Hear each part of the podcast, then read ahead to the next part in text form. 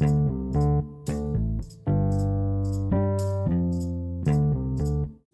วัสดีค่ะ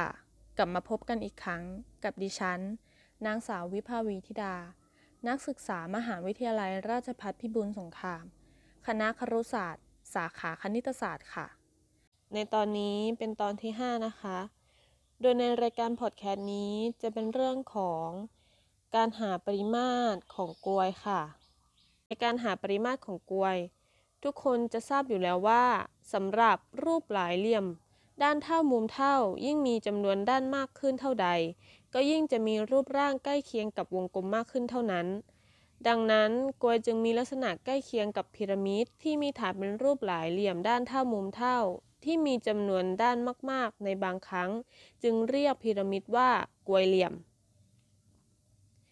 จึงทราบได้ว่าความสัมพันธ์ระหว่าง ปริมาตรของพีระมิดกับปริมาตรของปริซึม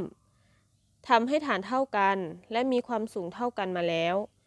ปริมาตรของกลวยก็มีความสัมพันธ์กับปริมาตรของทรงกระบอกในทำนองเดียวกันค่ะ ปริมาตรของกลวยจะมีสูตรว่าเศษ1ส่วน3ของปริมาตรของทรงกระบอก ที่มีพื้นที่ฐานเท่ากับพื้นที่ฐานของกล้วย และมีความสูงเท่ากับความสูงของกล้วย หรือเศษ1ส่วน3คูณพื้นที่ฐานคูณสูง หรือจะพูดง่ายๆก็คือเศษ1ส่วน3คูณพาย r กำลัง2คูณ h ค่ะ เมื่อ r แทนรัศมีของฐานของกล้วย และ h แทนความสูงของกล้วยค่ะ โดยทั่วไปสูตรการหาปริมาตรของกล้วยเป็นดังนี้นะคะ ปริมาตรของกล้วยเท่ากับเศษ1ส่วน3พาย r กำลัง2 h เมื่อ r แทนรัศมีของฐานของกล้วยและ h แทนความสูงของกล้วยค่ะ ค่ะ จบไปแล้วกับการหาปริมาตรของกลวยนะคะ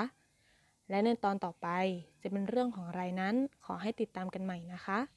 สำหรับตอนนี้ขอลาไปก่อน สวัสดีค่ะ